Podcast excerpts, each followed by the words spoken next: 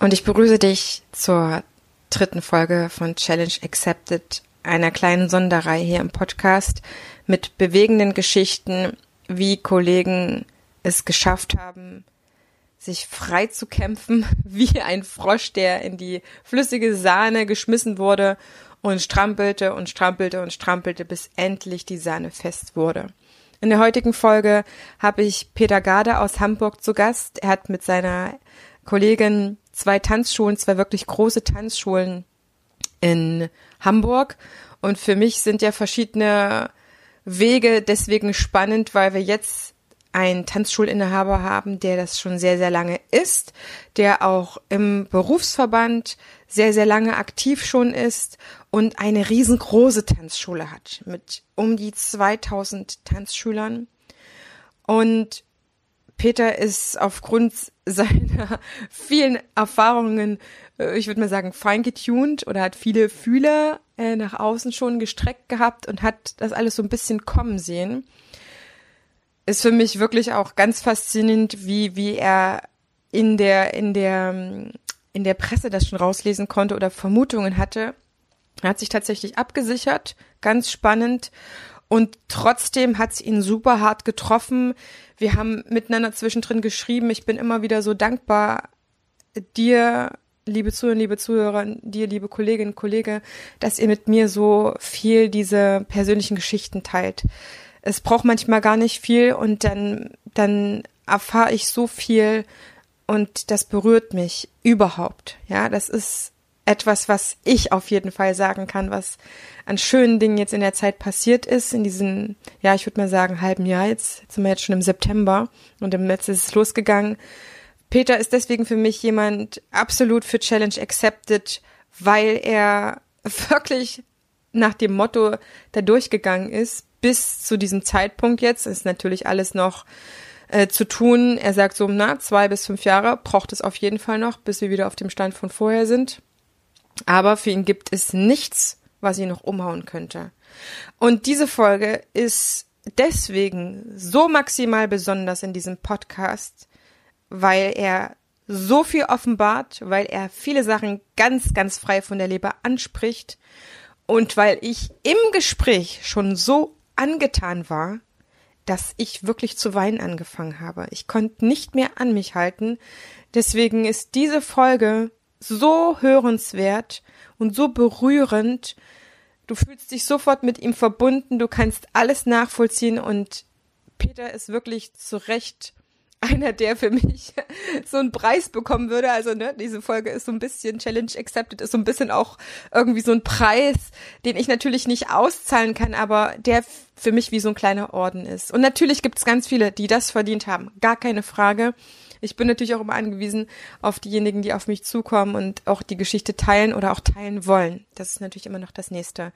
Also jetzt viel Freude mit einem schonungslosen, wie emotionalen, grandiosen Interview mit Peter Garde aus Hamburg.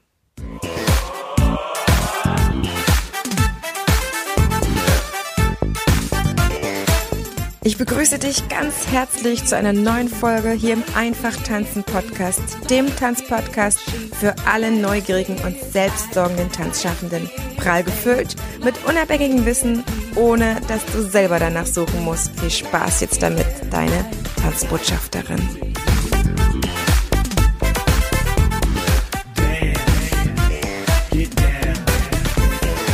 Herzlich willkommen zu einer neuen Folge hier im Tanzpodcast. Heute zu Gast Peter Garde, ein unfassbarer Tanzschulunternehmer mit mehreren Tanzschulen in Hamburg. Peter, ich danke dir so sehr, dass du mir Zeit von deiner kostbaren Zeit schenkst. Ja, also auch herzlich willkommen. Ich freue mich, dass wir uns so äh, im Netzwerk kennengelernt haben. ähm, ja, ich bin mal gespannt, was ich dir so alles mitteilen kann. Ja, also ich freue mich schon drauf. Wir legen ganz traditionell los mit der Anfangsfrage, wie du ins Tanzen gekommen bist, damit dich unsere Zuhörer und Zuhörer ein kleines bisschen besser kennenlernen können, sich auch connecten können und wissen, was für eine riesige Tanzgeschichte auch natürlich hinter der Person oder dem Namen Peter Garde steckt. Wie bist du damals ins Tanzen gekommen? also, oh Gott, oh Gott, das kurz zu machen ist spannend. Ähm, ich sag mal so, ich war in der Reiterei tätig. Also ich hatte immer Hobbys, wo es äh, ähm, äh, wenig Männer gab und viele Frauen.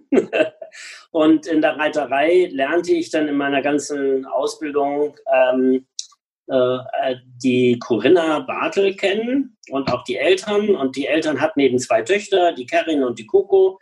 Die eine äh, war 15, die andere war 13,5. Und ja, dann habe ich mich irgendwann in die 13,5-Jährige verliebt.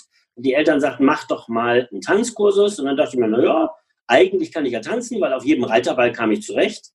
Heute frage ich mich, was ich getanzt habe. Ich weiß, dass meine Mutter mir so einen äh, 0815 Schritt beigebracht hatte irgendwann mal. Und damit war es eigentlich, war ich sehr glücklich. Und dann bin ich in die Tanzschule da gekommen, habe da dann mitgetanzt und habe dann ausgeholfen ähm, dann wurde ich gefragt, ob ich mit Partnern kann und so bin ich da reingewachsen. Und eines Tages, das waren dann so fast zehn Jahre später, da war sie dann schon 23,5, ähm, hatten wir uns überlegt, ja, es wäre ja auch ganz gut vielleicht zu heiraten und ähm, dann wollten wir heiraten und dann haben wir auch geheiratet und einen Tag vorher haben wir uns überlegt, die Leute sprechen mich immer alle mit Herr Bartel an, obwohl ich ja Garde heiße. Und dann haben wir gesagt, Mensch, pass auf, dann machst du einfach, dann heiße ich einfach Bartel, ob nun Bartel oder Garde. Da habe ich zum ersten Mal die Erfahrung gemacht, dass man als Mann mh, hm, eigentlich nur der Vorname ist und nicht der Vor- und Nachname. Für mich war ja immer mein Name, Peter Garde, das bin ich. Inzwischen weiß ich, Peter bin ich. Das andere ist auswechselbar, weil den Peter kann man nicht mehr auswechseln. das war eine spannende Erfahrung. Ja, und dann ist man da groß geworden, hat da die Ausbildung gemacht, hat bei Rock'n'Roll Landesmeisterschaften, deutsche Meisterschaften getanzt, ähm, bin in die Ausbildung gegangen, habe dort, ähm, war Sprecher der Jugendtanzlehrer, habe mir so ein bisschen meinen Ex-Schwiegervater als äh, Leitbild und den Gründer der Tanzschule Walter Bartel als Leitbild genommen. Alle, alle hatten eine goldene Ehrennadel des Verbandes. Also war ich angetriggert und habe gesagt, und ich äh, habe zu meinem Spaß des Tanzenlehrens und auch Tanzens die Aufgabe, im Verband etwas zu bewirken. So, und so bin ich in diese ganzen Verbandsstrukturen reingegangen. Äh, retroperspektivisch gesehen würde ich jetzt meinem Sohn empfehlen, bleib du in der Schule, bleib du glücklich. Verbandsarbeit ist etwas, was nicht unbedingt glücklich macht. Ähm, das hat er aber von sich aus schon Gott sei Dank erkannt. er hat von sich aus gesagt, nein, Papa, dazu hätte ich auch gar keine Lust dazu. Und das finde ich sehr schön. Es war stimmig für mich, als ich es getan habe. Ähm, Im Nachhinein sage ich, es ist doch ganz viel Energie und ganz viel Gegenenergie, die auch da läuft. Und ähm, hätte ich das woanders hin fokussiert, glaube ich, hätte ich der Menschheit mehr helfen können. Ja, heißt nicht, dass ich falsch gemacht habe. Ne? Ja, aber es ist äh, Verbandsarbeit ist äh, vielleicht nicht immer ähm, die offensichtlichste Arbeit oder auch die Arbeit, für die man den meisten Dank bekommt, aber sie ist einfach essentiell. Das haben wir jetzt ja auch wieder in der Krise gemerkt, dass diese Verbände, Berufsverbände, Bundesverbände wichtig sind dass sie vielleicht nicht bekannt genug sind oder auch transparent genug in ihrem Arbeiten. Das steht wieder auf einem anderen Papier, aber die haben sich alle wirklich ins Zeug gelegt, äh, mit, dieser, mit dieser Situation zurechtzukommen und irgendwo zu unterstützen, zu helfen, wo sie ja selber quasi mit der Situation überfordert waren und auch niemals zuvor damit gerechnet hätte, dass auch mal so viel ähm, auf sie zukommen würde, dass sie mal so viel Leid sehen und hören würden. Das ist ja auch eine ganze Menge von da gesehen. Von mir stellvertretend für alle Tanzschaffenden meinen herzlichsten Dank für deine Verbandsarbeit, die ist sehr, sehr wichtig. Und äh, wir brauchen da über äh, die, die Engagierten. Es ist vielleicht so ein bisschen wie, wie in der Klasse, weißt du, es werden immer die gleichen Klassensprecher und diejenigen sind, die diese Aufgabe übernehmen. Äh, an welchem Punkt in deiner, in deiner Vita hast du beschlossen, Tanzschulinhaber zu werden? Also, ne, dass man dann aus Leidenschaft und Liebe Tanzlehrer wird und so weiter, das ist äh, noch nachzuvollziehen, aber dann zu sagen, ja, da mache ich mal eigene Tanzschule. Wie kam das? Ich fühlte mich immer als ähm, Familienmitglied gebremst. Ich konnte nie das machen, was ich, was ich wollte. Ähm, ich durfte gerne mehr arbeiten. Also so, wenn ich neue Ideen hatte und mehr arbeiten wollte, war das gerne gesehen. Hm, aber so neue Anschaffung. Also damals gab es eben schon einen CD-Player. Und einen CD-Player gab es nur so reinstecken, Musik und raus. Und ähm, dann hatte ich Bekannte und man konnte den pitchen. So, schneller und langsamer. Aber das kostete ja dann 250 Mark, den umzurüsten. Und das ist für einen Tanzschulunternehmer viel Geld. Und ob das alles so sinnvoll ist, wir haben ja die Langspielplatten und wir haben ja die Maxi-Platten. Ob dieser neumodische Kram dann unbedingt so sinnvoll ist, ist die große Frage. Dann habe ich das durch mein eigenes Geld bezahlt, weil ich es sinnvoll fand. So. Und äh, dann kamen wir irgendwann zu dem äh, Punkt hin, ähm, der Übernahme der Firma und da hatte ich andere Vorstellungen als meine damalige Frau.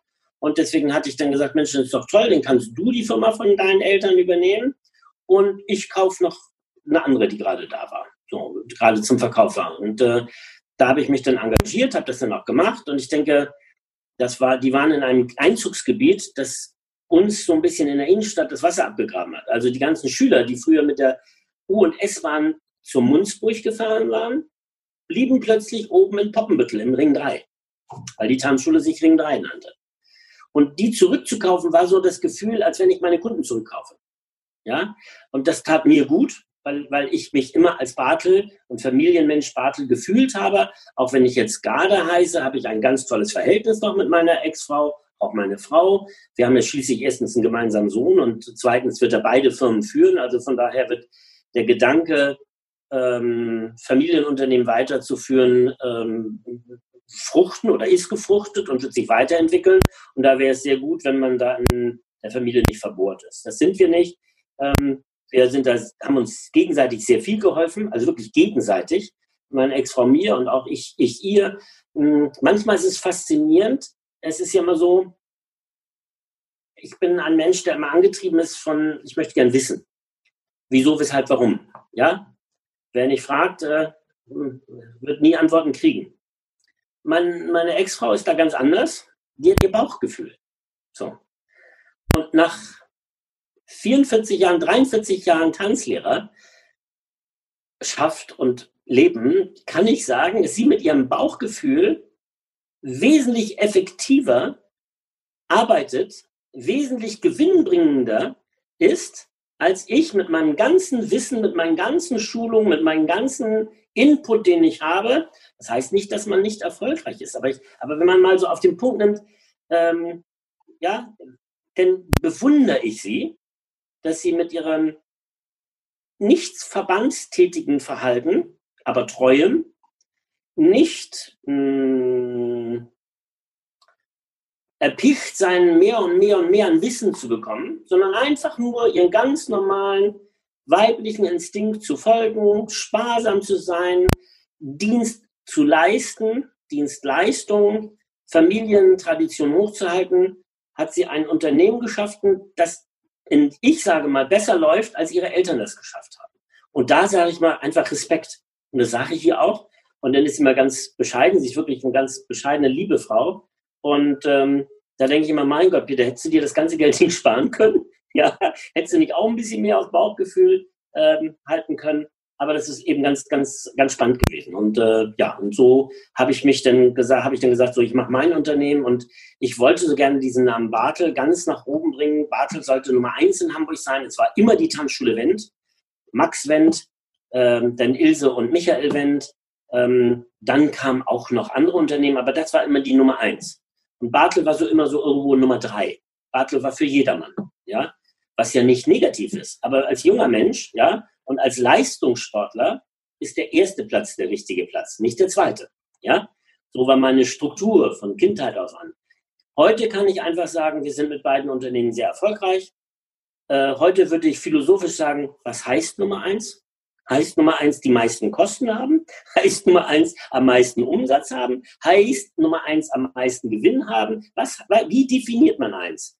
Und da das jeder anders definiert, bin ich jetzt einfach ruhig und zufrieden und sage mir, wir sind bekannt.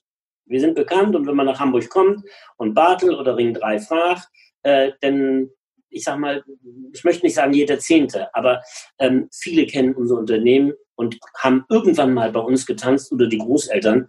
Naja, das ist doch schon erfolgreich genug. Ja, in einer 1,9 Millionen Stadt bekannt zu sein, hm, das geht nur über Generationen. Ne? Ja, das ist eine großartige Leistung, definitiv. Das darf man auch mal sich also. schulterklopfend äh, klopfend selber äh, sagen und äh, stolz sein, zufrieden sein, was nicht heißt, dass man natürlich äh, sich weiterentwickelt und nach anderen Zielen noch strebt. Umso heftiger, Peter, jetzt kommen wir zu, zu dem Thema unserer Folge Challenge Accepted, hast du natürlich schon echt viel mitgemacht, was äh, zum Thema unternehmerisches Risiko zusammenzufassen ja. wäre. Man kann also sagen, du bist jemand, der sehr wohl weiß, was es bedeutet, ein Unternehmer zu sein und äh, gewisse Risiken auch zu tragen. Und du könntest wahrscheinlich uns Folgen über Folgen füllen äh, für angehende Tanzschulunternehmer, denen mal zu erzählen, was alles eigentlich passieren kann, was man alles schon gelernt hat, investiert hat und äh, was alles auch geworden oder nicht geworden ist. Und dieses Jahr ist aber etwas passiert, mit dem hätte keiner, würde ich jetzt behaupten, ja. von den alten Hasen auch jemals äh, auch nur annähernd damit rechnen können oder sich darauf einstellen können, was uns widerfahren ist, nämlich für zwei bis drei Monate je nach Bundesland absolutes Arbeitsverbot hinsichtlich des Kundenkontaktes. Ich weiß nicht, ob das für uns als Arbeit zählen kann. Natürlich haben wir das gemacht, ja, wir haben gefilmt und so weiter und das war Arbeit, aber das war ja notgedrungen und eine Alternative. Wir konnten aber nicht unsere Arbeit im herkömmlichen Sinne machen. Wir durften es nicht. Und danach bis heute ist es eingeschränkt möglich. Und das, was ihr aber gemacht habt, ist eben das zu sagen, wir haben jetzt schon so viel erlebt. Und das schockt uns auch, was jetzt gerade hier abgeht. Und wir orientieren uns auch. Aber wir werden nicht als Verlierer dieser Krise hervorgehen im Sinne von aufgegeben oder äh, alles verloren zu haben. Und dazu braucht es ja eine gewisse Einstellung, ja, auch mental, aber auch ähm, halt in eurer in eurer Leitungsgruppe unter euch beiden Tanzschulunternehmern oder und ne, oder drei. Wie habt ihr das gemacht? Challenge accepted. Es gibt also, ich denke, drei Punkte. Der erste Punkt war im Januar, Februar habe ich mir die Nachrichten, die Welt angeschaut. Dann habe ich am, ich glaube, es war der 10. Februar, meinen Versicherungsmakler angerufen und habe gesagt, ich möchte mich gegen Pandemie versichern lassen. Und da hat er gesagt, Mensch, Herr Garde, ähm, äh, ich habe noch keinen. Sie sind der Erste. Ich sage, das ist doch schön. Dann machen Sie sich doch schlau. Ich bin ja gerade mit meinem Unternehmen sowieso zum ersten, zweiten zu Ihnen gekommen. Das möchte ich noch haben. Ich möchte gerne wissen, wie teuer ist das? Ja, dann dauerte das ein bisschen. Ich denke so maximal sieben oder zehn Tage. Ähm, ja, sagt er, ich habe mit meinem Chef gesprochen. Ja, das, ist, das machen wir. Ich sage, na, was kostet das denn? Ja, sagt er, also das ist nicht ganz günstig. Ähm, ähm, wir haben den Preis noch nicht genau, aber so zwischen 350 und 500 Euro. Ich sage, ja wie, im halben Jahr, im Vierteljahr, ähm, weil ich meine, das ist, wir reden ja dann über eine Summe, wenn man ein Unternehmen hat, ganz einfach. Nee, nee, das ist der Jahresbetrag. Ich sage, wie? Ich sage, Jahresbetrag. Ich sage, machen Sie den Vertrag fertig, schicken Sie zu, ich unterschreibe den. Ja? Ähm, hat er gemacht, hat er getan, hab unterschrieben. So. Ähm, wie immer im Leben, wenn man viel zu tun hat und der Februar ist Hochsaison, also wir hatten wirklich viel, viel zu tun, ähm, guckt man sich natürlich auch nicht genau alles kleingedruckt. Ich meine, jeder weiß, wenn Sie von Versicherungen was kriegen, dann ist da das Wunschpaket, was Sie wollen, und dann sind 37 Seiten Anhang. Mhm, ja. Und wenn ich diese 37 Seiten lesen würde, dann würde ich nichts mehr unterschreiben. Also habe ich mich auch, also ich habe ja von meiner Ex-Frau gelernt, auf mein Bauchgefühl verlassen, habe gesagt, du unterschreibst das. Dann kam, äh, waren wir kurz vor der Schließung, das war der fünf, Sonntag, der 15. März. Mhm. Da habe ich mein Team morgens gebeten, dass wir nachmittags uns oder nach Dienstschluss uns treffen zu einer Besprechung. Weil ich für mich mit meinem Sohn, wir hatten entschieden, dass wir ab Montag, den 16. keine Jugendlichen mehr in der Tanzschule lassen wollten. Zumindest für 14 Tage weil wir die Senioren schützen wollten. Also mein, äh, mein, äh, mein Wissensstand, den ich damals hatte, ja. durch alles, was auf mich eingeströmt ist, hat uns im Unternehmen dazu ähm, ähm, ähm, überzeugt, die Jugend bitte draußen zu lassen für 14 Tage. Auf Verständnis zu hoffen und die Erwachsenen in Ruhe kommen zu lassen in einem geschützten Bereich. Das wollte ich denen abends mitteilen und dann kam am Nachmittag, ich weiß jetzt nicht, 16 oder 17 Uhr, die Nachricht Lockdown. So. Gott sei Dank waren ja alle Mitarbeiter vorbereitet, wir saßen da. Das war eine schlimme Stunde für Freiberufliche.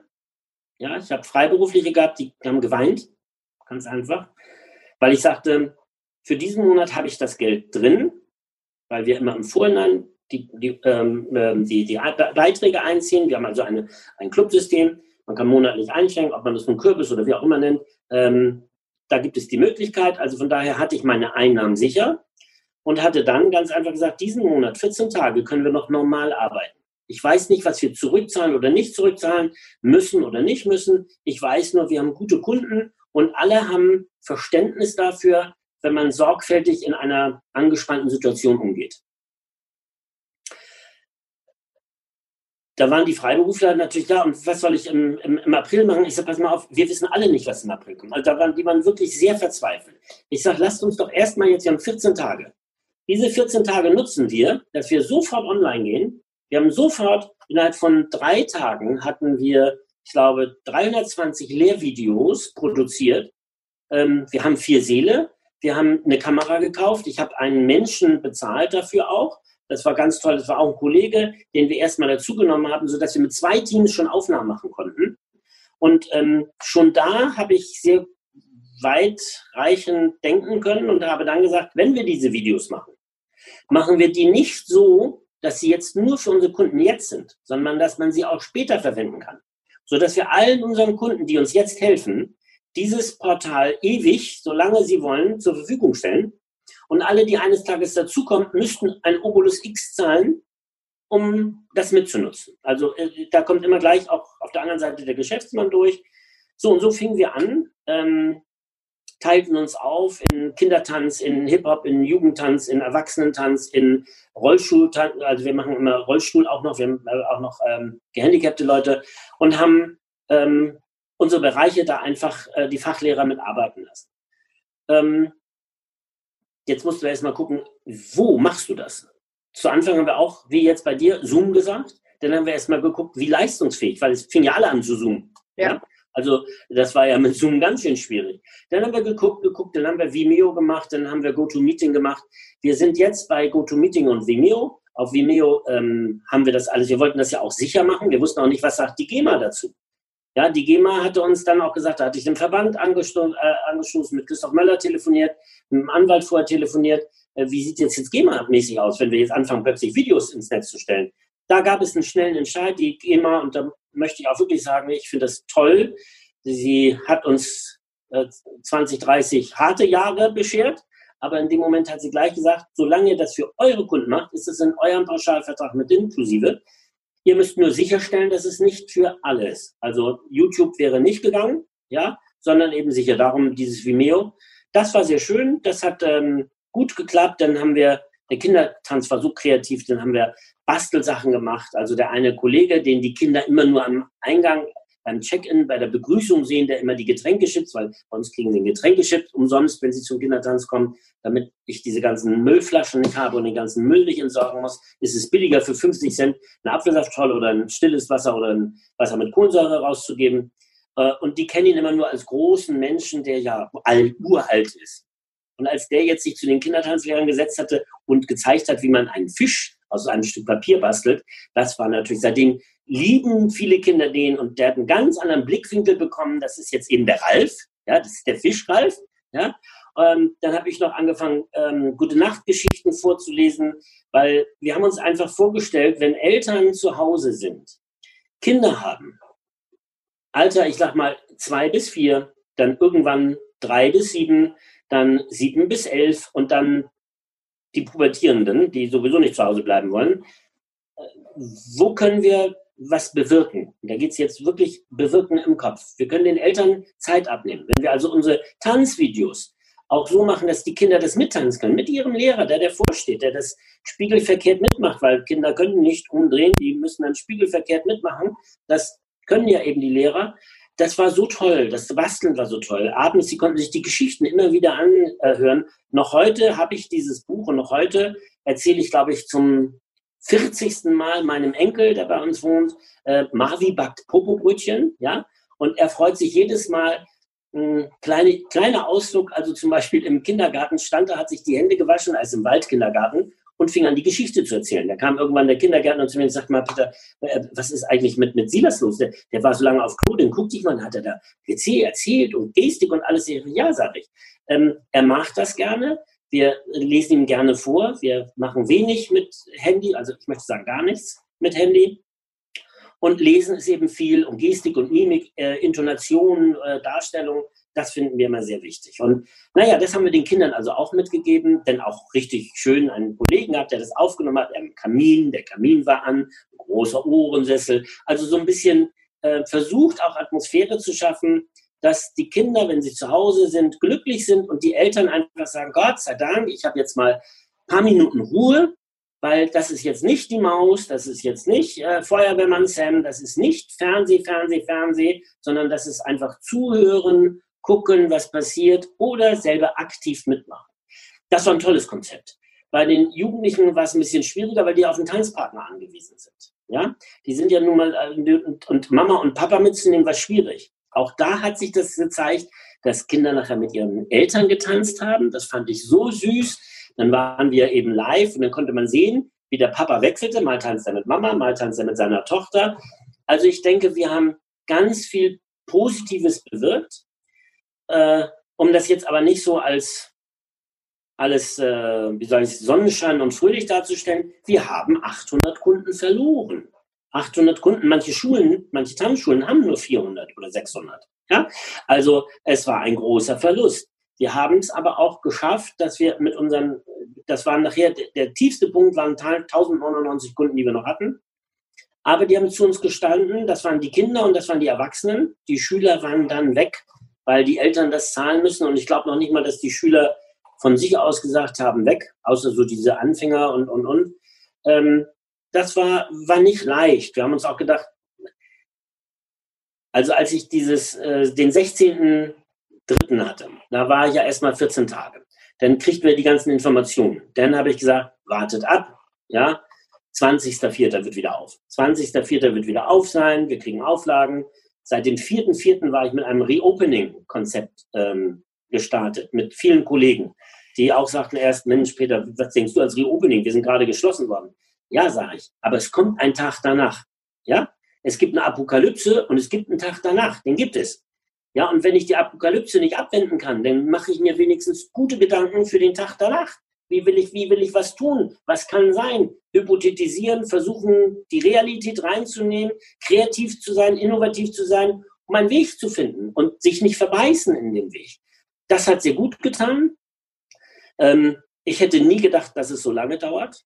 Und jetzt kommen wir auch zu dem Teil, ähm, wo auch meine Energie irgendwann am Ende war. Als ich dann am Dienstag, den 17. bei der Versicherung angerufen hatte, sagt, hier, Wildcard, Versicherung, wann kann ich mit Ihrem Geld rechnen? Dann kam erstmal. Sie müssen vom letzten Jahr die BWA vom März einreichen, Sie müssen vom April die, den BWA einreichen, Sie müssen den 31.12. einreichen. Ähm, Sie sind übrigens nur 30 Tage versichert. Wumm, fiel meine erste Klappe runter. Sie sind übrigens nur zu 70 Prozent versichert. Wumm, war die zweite Klappe runter. Dann dachte ich, okay, Realität, du bist wieder im Leben. Aber ich habe wenigstens einen Monat gewonnen. Ich dachte ja, länger als einen Monat würde das nicht dauern. Ja? Ähm, dann habe ich sie denn gefragt, die nette Dame, ich sage, jetzt müssen Sie mir etwas erklären. Wir haben jetzt März. Wie soll ich Ihnen die BWA vom April im selben Jahr geben? Wissen Sie, also ich habe keine Banklehre gemacht, so wie Herr Spahn, der also ja bestens über alles Bescheid weiß. Ich bin einfach und sage einfach nur, frühestens, wenn ich schnell bin, könnten Sie am 10. Mai die kriegen. Ich brauche aber das Geld vorher, weil ich möchte meine Mitarbeiter bezahlen. Ich möchte nicht in Kurzarbeit gehen. Es gibt jetzt Leute, die Kurzarbeit brauchen. Ich habe im März noch das Geld. Ich bezahle meine Leute noch, weil es gibt wirklich Unternehmen, habe einen Messebauer gehabt, ähm, die haben null verdient. Und dann habe ich auch gesagt, wenn sie null verdienen, wollen weiter tanzen, dann sind sie ein Härtefall, dann können sie zum Tanzen weiterkommen, also online. und sie zahlen nichts. Und sie sagen mir, wann sie wieder Geld verdienen und dann kommen sie wieder rein. Da kann ich sehr, ich nenne es mal sozial, fast schon sozialistisch werden. Ja? Weil in einer Notsituation sind alle für alle da und jeder gibt, was er kann. Ähm, und so fingen wir dann an, ähm, äh, da zu hoffen, dass irgendwann Geld kam. Dann sagte man mir, ja, man würde eine Anzahlung machen und irgendwann eine Abschlusszahlung machen. Ja, prima. Ich alles vorbereitet, alles hin. Dann kam der Senat, es bleibt ja bis 30. April. Ich sage, oh, jetzt wird spannend. Wir haben Bälle, die fallen alle aus. Hm, was machen wir da? Was machen wir mit den Eltern? Dann haben wir immer Videobotschaften gemacht. Also am Montag 18.30 Uhr gab es immer Ring 3 live. Ähm, da hat mein Sohn und ich waren dann live da, haben berichtet über das, was uns alles gerade passiert und das, was wir alles tun, damit die Leute, wenn sie wollten, es direkt hören können und direkt im Chat auch schreiben können. Oder aber sie ähm, können sich das später angucken, wenn sie zu Hause sind von der Arbeit und können dann einfach uns immer noch Nachrichten kommen lassen. Also ich wollte die Leute sehr einbinden. Ich wollte sie nicht mit diesen, es ist alles Angst, es ist alles schrecklich. Nein, wir versuchen die andere Seite darzustellen und wir brauchen auch ihre Unterstützung. Ja, wir, das heißt nicht nur ich, sondern auch alle Mitarbeiter. Ich möchte, dass alle im, äh, im Boot bleiben. Ich möchte alle Festangestellten behalten. Ähm, und das auch noch zu 100 Prozent, also 100 Prozent Lohn.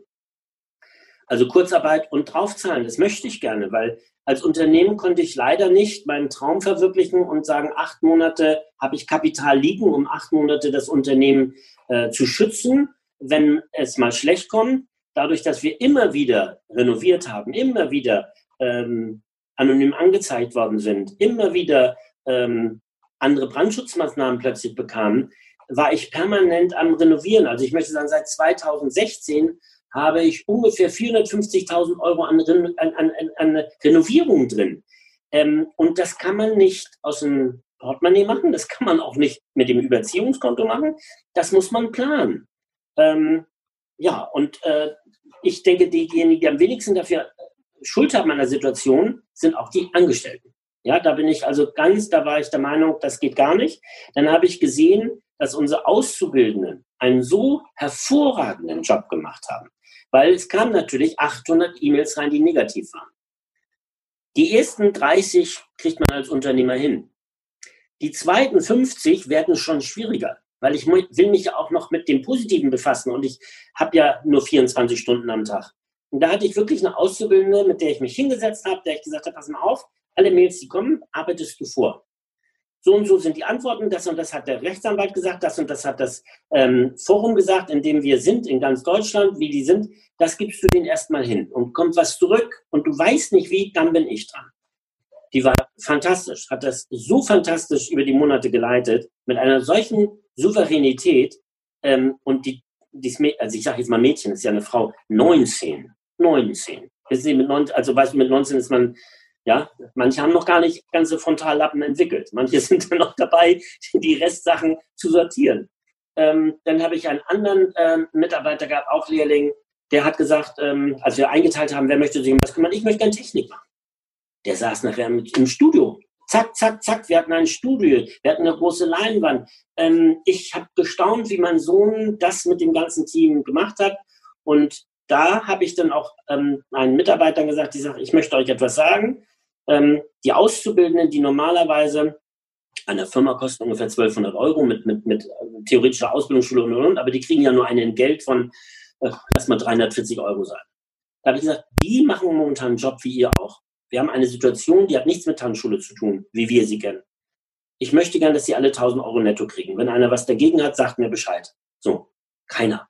Im Gegenteil, es kamen sogar noch die Festangestellten, die seit 30 und 40 Jahren da sind, die gesagt haben dann, bitte, ich kann auch auf 100 oder 200 Euro verzichten. Ich sage, ich finde das sehr lieb, aber wir haben 69.000 Euro Kosten im Monat. Ich sage, weißt du, deine 200 tun dir weh, helfen mir bei 69.000 Kosten überhaupt nicht. Ja, also wenn ich das, ähm, ich sag mal, 100 Mal kriegen würde, dann würde ich schon mal sagen, hm, ja, können wir schon mal drüber reden, ja. Ähm, aber ich finde das Angebot nett, aber jetzt bin ich gefordert, als Unternehmer das Unternehmen zu schützen, Töpfe zu suchen und zu kämpfen für euch. Ja, und das war, ähm, war gut. Es hat ein gutes Vorbild für alle gegeben. Alle haben sich, also nicht einer war eine Stunde krank. Ja, Ähm, wir haben dann auch Kurzarbeit gemacht, aber die haben so effektiv gearbeitet. Ich sag mal so effektiv bis über 100 Prozent nicht. Ja, also nicht immer. ja, man kommt rein, hängt erstmal einen Mantel auf, dann nimmt man erstmal hier was, dann nimmt man erstmal einen Kaffee, dann erzählt man erstmal, oh, wie schlimm denn der Vormittag war, oder, oder, oder. Nicht böswillig, aber ich meine, das ist ja auch normal, aber hier wurde so effektiv gearbeitet wie noch nie. Und da bin ich heute noch allen Mitarbeitern sehr, sehr dankbar. Ja, dann kamen wir also in die Zeit rein, wo ich sagte, wo es für mich schwer wurde. Schwer wurde es für mich, keiner zahlte. Ich habe meinen Antrag gestellt. Die Hansestadt Hamburg hatte ja 25.000 Euro Soforthilfe. Hätte ich kriegen können, habe ich beantragt. Als ich merkte, es dauert länger. Und dann hatte ich da angerufen. Also Mitte April kriegte ich noch einen Hinweis, weil so viel Unfug passiert ist, muss ich mich mit einer App auch nochmal verifizieren, Spracherkennung, alles drum dran, habe ich alles gemacht. Dann rief ich da an. Ich sage, wissen Sie, ich brauche das Geld. Ich möchte gerne im Mai Löhne zahlen. Und im Moment ist mein Konto überzogen. Ich weiß nicht, wohin. Ich habe nur noch eine Möglichkeit. Ich kann, ich habe so einen Mercedes-Bus, ähm, weil wir eben Schwiegermutter hier haben, Enkel hier haben. Also wir haben Mehrfamilienhaus, Mehrgenerationenhaus. Ähm, ich sage, den würde ich verkaufen, da bleibt vielleicht noch 10.000, 20.000 Euro übrig. Die würde ich dann reinstecken, dann kann ich die Löhne zahlen. Ja, aber dann ist auch irgendwann Schluss. Ich muss nur wissen, den muss ich auch immer verkaufen. Also muss ich auch erstmal einer haben wollen. So, und äh, da war es wirklich so, dass ich am äh, 29. Mai wirklich gedacht habe, so, ich mache jetzt zum 30. Juni zu, weil mein Papa war Arzt, der hat gesagt, besser ein Schnitt als eine ewig blutende Wunde. Weil irgendwann musst du auch als Unternehmer erkennen, ähm, ich werde mich, nur weil die Politik das sagt, nicht noch mehr verschulden, wenn ich nicht weiß, welche Perspektive ich habe. Denn es wurde immer nur gesagt, was alles nicht geht. Es wurde aber nicht gesagt, welche Perspektive. Nun kann man mir natürlich vorwerfen, ja, wir sind in einer Situation, die wir noch nie hatten und, und, und.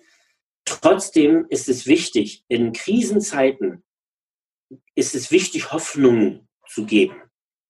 Ähm, unser Unternehmen ist durch den Zweiten Weltkrieg gegangen, der bestimmt nicht schön war. Aber im Zweiten Weltkrieg gab es immer Arbeit, bis auf die letzten, letzten Rest, wo alles zerbombt worden ist. Ja, und da gab, war die Hoffnung völlig im Eimer, aber da gab es die Hoffnung, wir können wieder aufbauen. Was ist da? Dann wurde gearbeitet. So, und jetzt dachte ich mir auch, ähm, wie weit kann ich, auf was kann ich hoffen, wenn ich immer nur höre, aber, aber, es könnte, es könnte und hin und her und wir wissen nicht und wir sind dabei. Wir haben Konzepte eingereicht in Hamburg, Hygienekonzepte in den Senat. Ich habe den Senat verklagt, äh, zweimal, weil ich es wirklich ohne Sinn und Verstand fand, was dort teilweise in meinen Augen ähm, in den Verordnungen sich widerspiegelte. Das kann nicht sein. Ähm, ich habe mit den Hamburger Tanzschulen ein, das nennt sich bei uns das Hamburger Tanzland, haben wir ein Konzept geschrieben, ein Hygienekonzept gemacht. Wir haben so viele gemacht und sind immer nicht gesehen worden, weil ich mache es mal bewusst jetzt überspitzt, die Obrigkeit hat die Führung übernommen und alle Untergebenen übernehmen keine Verantwortung, weil sie könnten ja entlassen werden oder sie könnten abgemahnt werden. Wir haben eine, ein, ein Gebaren, ich weiß gar nicht, das ist noch nicht mal Monarchie, das, das ist eine Dikturmonarchie, die wir hatten, in meinem Gefühl. Ja? Ähm, da war menschlicher Sachverstand, war draußen, es wurden nur noch Experten gehört, und zwar immer Extremexperten ja, anstatt auch mal ähm, was abzuwägen. Ja, das fehlte mir. Und ähm, dann hatte ich die Presse bewegt. Die Presse war ganz toll. Das Abendblatt war da gewesen. Wie schon gesagt, die Bildzeitung hat darüber bewegt. Ähm, ich habe hier einen Politiker vor Ort gehabt, der bei einer ähm, Meeting von der Tanzschule, da waren wir 16 Tanzschulen, die online im Meeting war bei GoToMeeting, der sich damit hingesetzt hat, Rede und Antwort gestellt hat, hat auch gesagt, er wird ähm, im Senat das einreichen und wird sagen, welche tollen Konzepte, dass er sich in, in, in, äh, in einen Eindruck vor Ort gemacht hatte. Es hat, es hat aber nichts bewirkt und das ähm, war schwer, war schwer und dann am 30. Ähm, 30. Mai kamen plötzlich sowohl das Geld der Versicherung als auch das Geld der Stadt Hamburg. Und ich hatte Luft gewonnen. Ich habe einen Mitarbeiter gesagt, so sage ich. Bis 30.06. sind wir sicher. Dann habt ihr vier Monate Kurzarbeit. Danach kriegt ihr 80 Prozent. Ich sage, mehr schützen kann ich euch nicht, weil wenn ich dann im Juni zumache, dann habt ihr ein Geld, wovon ihr leben könnt. Nicht toll, aber mit 60 Prozent kann kein Mensch leben. Also ganz ehrlich, ähm, da kann ich zur Wagenknecht, also ne, ähm, äh, Wählerin werden. äh, da kann ich extrem links werden, sage ich jetzt mal ganz einfach. Also jetzt nicht äh, mit der Keule und mit Feuer, sondern einfach nur in meinem Denken. Von 60 Prozent Einkommen kann kein Mensch leben. Das kann keine Familie. Ja, ähm, wir sind doch schon so, dass wir mit zwei Familien, als ich geboren worden ist, hat mein Papa eine ganze Familie erlebt, äh, erlegt, äh, ernährt. Das sind äh, mein Papa, meine Mama und dann waren wir drei, also fünf Personen konnte eine Person ernähren. Ja. Heute ist man froh, wenn zwei Personen es schaffen, dass man einmal in Urlaub fahren kann. Zwei Personen müssen arbeiten, um drei Personen gut durchs Leben zu führen. Ja, das ist nicht gesund, ganz einfach. Und deswegen hatte ich diese 60 Prozent für völlig falsch angesehen in meinen Augen, völlig daneben. Da hätte man solchen Firmen äh, die Sportartikel auch online äh, vertreiben, ich will da keine Namen nennen, und mehrere Streifen haben, da hätte man sich die Millionen, die man da hingeschmissen hätte, in solche Projekte machen können. Und man hätte auch sagen können, in wirklich Familien, die es nötig haben. Ja, ähm, es, es, gibt so viele Ideen, auch da hatte ich Ideen, Gutscheine, ähm, dass man Gutscheine macht, dass man eventuell, damit die Eltern, weil es gibt ja Familien, die es nötig haben, die aber auch die Struktur in der Familie nicht so haben, dass man es dann unbedingt für die Kinder verwendet, sondern es wird dann manchmal für irgendwelche andere Genüsse verwendet, sage ich jetzt mal so. Ja, aber das hätte man ja umwandeln können in Lebensmittelgutscheine, in, auch wenn sich das jetzt doof anhört, fast, fast wie Krieg, aber in Essensgutscheine, ja, in, von mir auch aus Gastronomiegutscheine, damit die Gastronomie gleichzeitig hier kriege ich eine Pizza, ich muss sie mir abholen, kann sie mir liefern lassen. Also man hätte so viel Gutes tun können, wenn man gewollt hätte. Ja, wenn man gewollt hätte. Ich weiß, ich verliere mich jetzt, aber eins möchte ich noch sagen über den Ist-Zustand, den wir jetzt ja auch haben. Ähm, ich sag mal, ich war letzte Woche bei einer Beerdigung.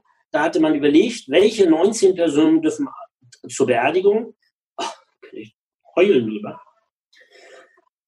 Und im Flieger sitzen 230 Personen.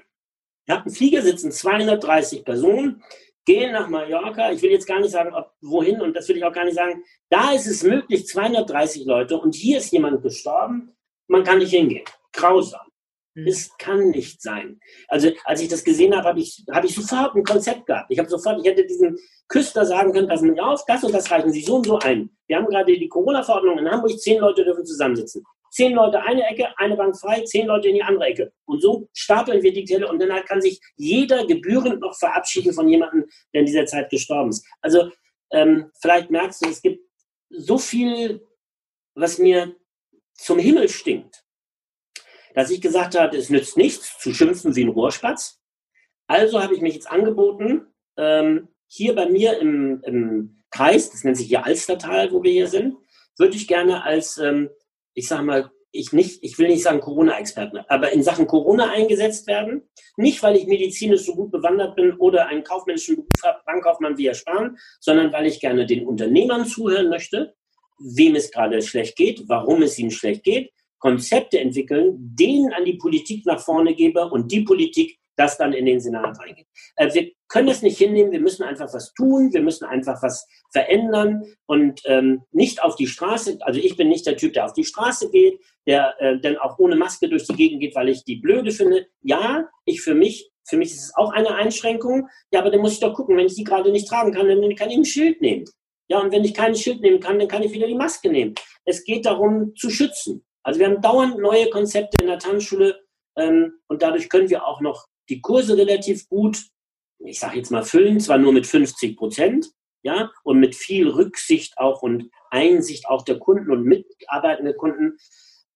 Aber wie schon gesagt, ähm, wir sind jetzt wieder bei, ich glaube, 1300 Kunden. Ich kann damit so ehrlich umgehen, weil das Finanzamt weiß es ja auch. Also warum das Finanzamt weiß, warum soll ihr das nicht wissen? Müsst ihr jetzt reingucken, ob es 1390 sind. Ja, aber wir sind weit weg von unseren 2000 Kunden. Und wie ich das schaffe, das dauert noch zwei Jahre. Ja, und das, ich habe auch meinen Mitarbeitern gesagt, als wir in die Kurzarbeit gingen, ihr könnt damit rechnen, dass wir im Herbst eine Sechs-Tage-Woche haben.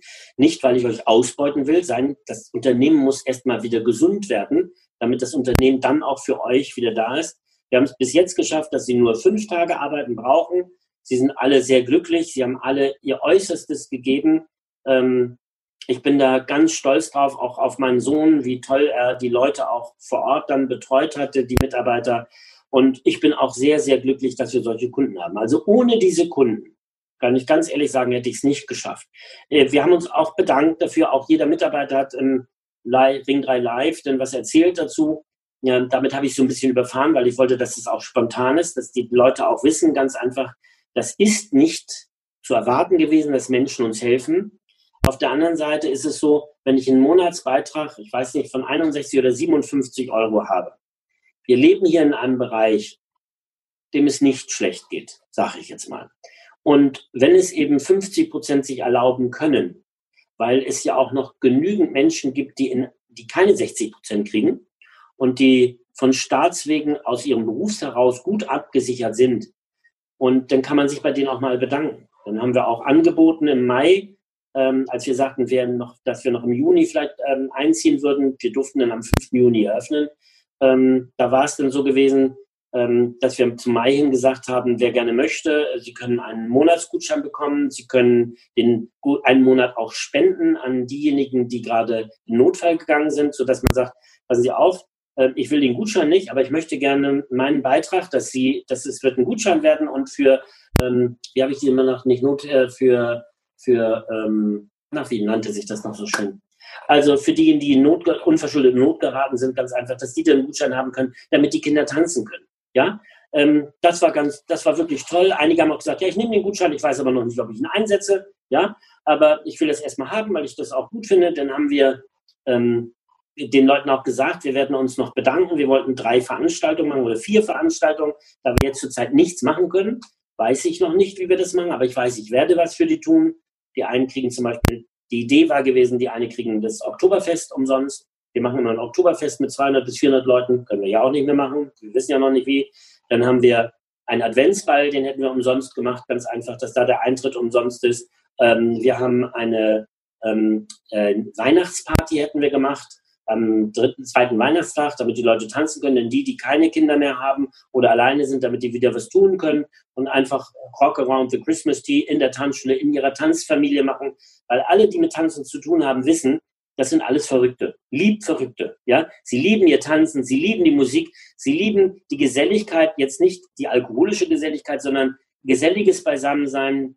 Ich hätte fast gesagt, intellektuelles Austauschen über schöne, schön geistige Dinge, das wäre, hätte jetzt meine Mutter gesagt. Ähm, und äh, dann hatten wir noch gesagt, für diejenigen, die, die alle diese drei Vorschläge nicht so gut finden, hätten wir einen vierten Vorschlag, ähm, eine Silvesterparty, dass der Eintritt dafür umsonst ist und wir umsonst für die, die diese Party machen. Die Getränke müssen sie dann eben bezahlen oder sowas. Ähm, das fällt jetzt alles momentan relativ weg, weil keiner weiß, was für Veranstaltungen wir machen.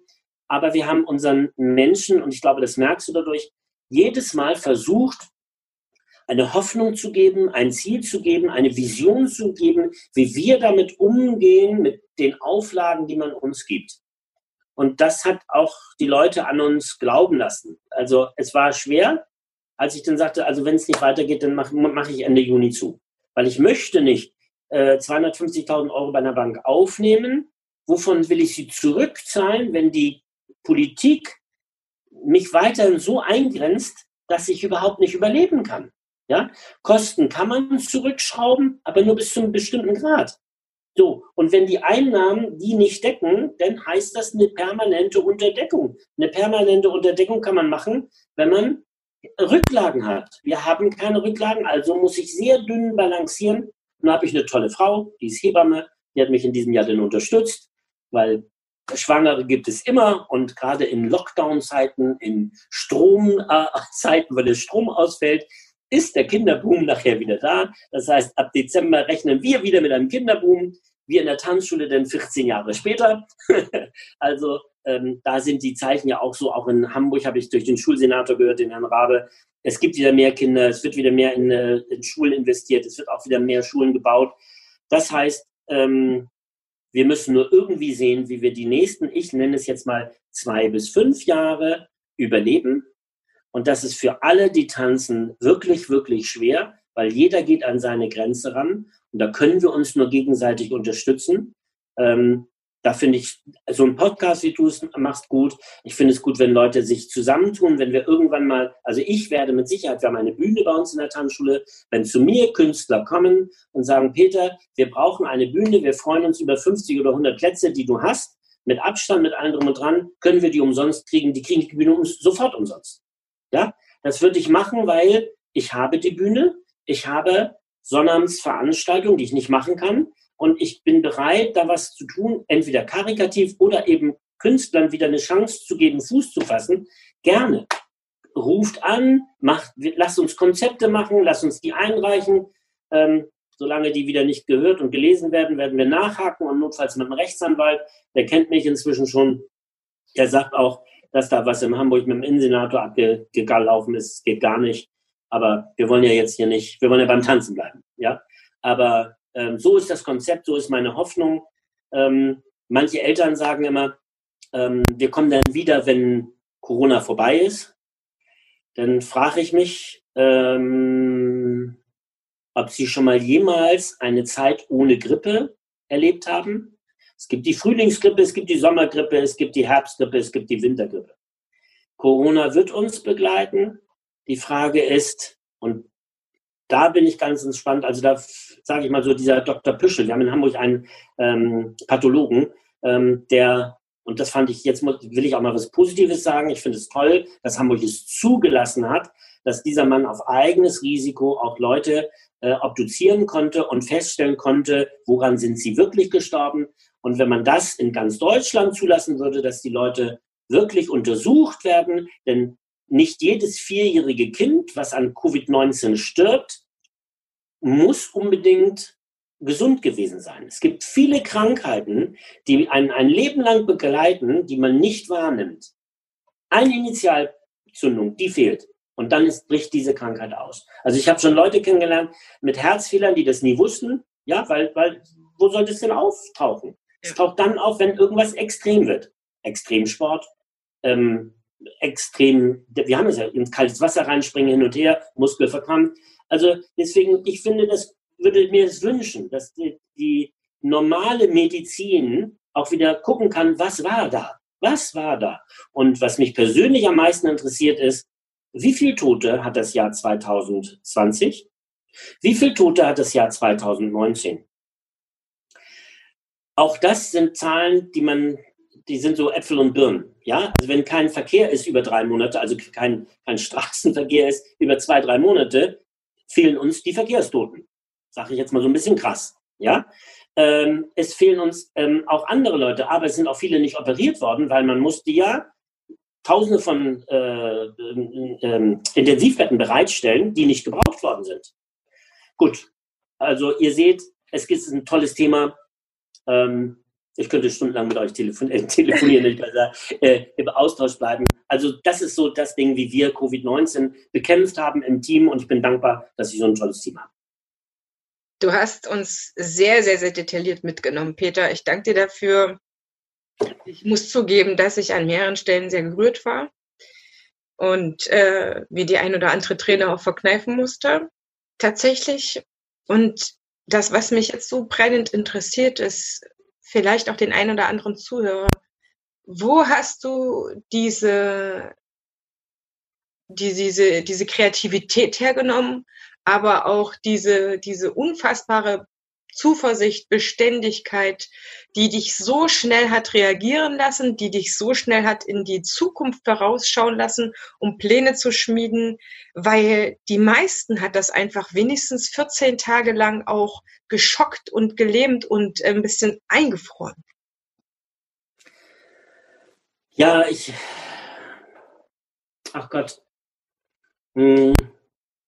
Auch das versuche ich jetzt wirklich aber kurz zu sagen. Ähm, meine, meine Mutter ähm, hatte eine Psychose und war schizophren. Sie ist am 17. Juni damals als Regelführerin in der DDR verhaftet worden.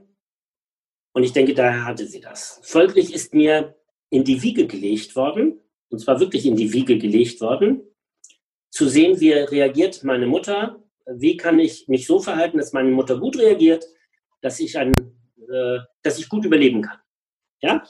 Das habe ich erst erkannt mit 51. Ja, als ich so Transaktionsanalyse mich damit beschäftigt hatte und gefragt hatte, äh, wie funktioniert Mensch und warum ist Mensch so, wie er ist.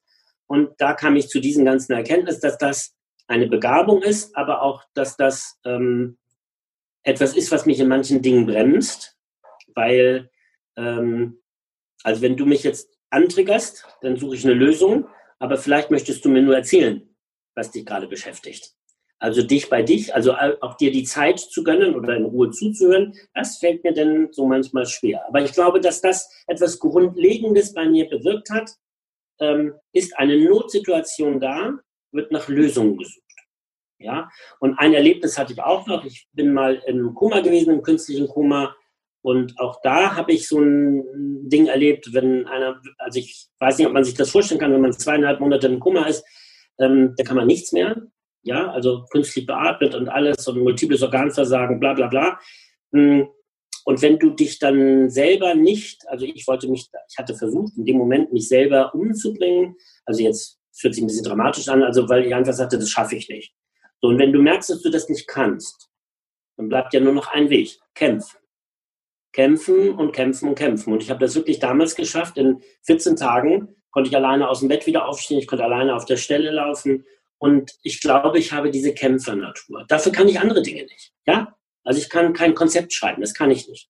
Ja? Also es gibt viele Dinge, die ich nicht kann.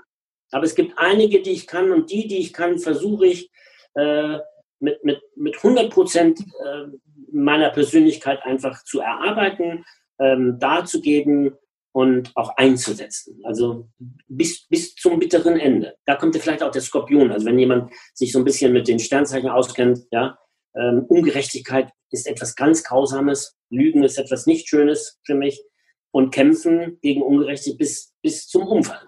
Das ist unvernünftig, ja, aber ich weiß das ja inzwischen. Das heißt, ich muss es ja nicht. Ich kann ja vor meine Pause machen. Kann ja vorher dann sehen, das tut mir nicht gut und dann bleibe ich bei mir. Also ich denke, dass das so ähm, die Initialzündung war in meinem Leben. Ich habe viel kämpfen müssen von einem guten äh, Zuhause, also jetzt abgesehen von der Mama, jetzt sage ich mal, von wirklich einem sehr luxuriösen Leben äh, runter auf vier Personen in einer Einzimmerwohnung. Ja, also ich habe alles, alles, ich glaube, alles kennengelernt, bis auf Drogen. Das habe ich nicht kennengelernt, das brauche ich auch nicht. Und von daher habe ich mich jetzt einfach entschieden, ähm, gut, gut zu leben. Also nicht gut für mich zu leben, sondern tue Gutes. Ja, und wenn es nicht gut zurückkommt, dann kommt es nicht zurück. Erwarte nichts. Die Erwartung schafft das Problem. Bei vielen Menschen. Ja. Ähm, und ich möchte nichts erwarten. Was ich tue, tue ich, weil ich davon überzeugt bin. Und wenn es einer nimmt, gut, und wenn es einer nicht nimmt, dann nimmt er es nicht, dann war es nicht das Richtige für ihn. Ja, dieses Vorverurteilen passiert ja auch. Also ich meine, habe ich eben gerade auch gemacht mit unserer Regierung hier in, in äh, Hamburg, ja, weil sie auch über ihre Grenzen gehen und auch meiner Meinung nach ähm, übergriffig waren. Wenn jemand übergriffig war, dann muss er damit rechnen, dass ich eben auch meine Soft-Dschungel verlasse und dann auch mal in den Angriff gehe. Ja? Dann kommt der Stachel vom Skorpion. Es ist also manchmal wirklich im Leben, egal was einem für, für schlimme und schlechte Sachen tatsächlich passieren, nicht gleich bewusst, dass es irgendwann im Leben, bin ich davon überzeugt, einem irgendwas an Vorteil bringt. Und deine Geschichte berührt mich sehr, Peter. Ach, das finde ich aber lieb. Du bist echt absoluter Hammer. Ich glaube, ich habe noch nie einen Podcast gehört, aber ich drücke dich jetzt ganz toll. Ja, so. Ich danke dir echt. Hammer, Hammer, du bist wahnsinnig mutig und ich habe nicht geahnt, als wir uns connected haben, wie hammer du bist. Ähm, ich hoffe, das sagen dir regelmäßig die Leute. und ich weiß, dass äh, ganz, ganz, ganz, ganz viel für unsere Zuhörer hier drin war. Man darf ein bisschen kritisch sein. Man darf sich eine Meinung bilden. Man darf kämpfen. Man darf Mut haben. Man darf sich auch von anderen zum Mut verführen lassen.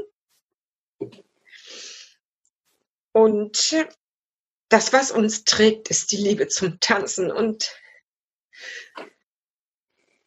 das muss erhalten bleiben, egal was kommt. Und dann ist es halt manchmal auf den letzten Drücker, dann erst das Geld kommt wo man was damit abgeschlossen hat.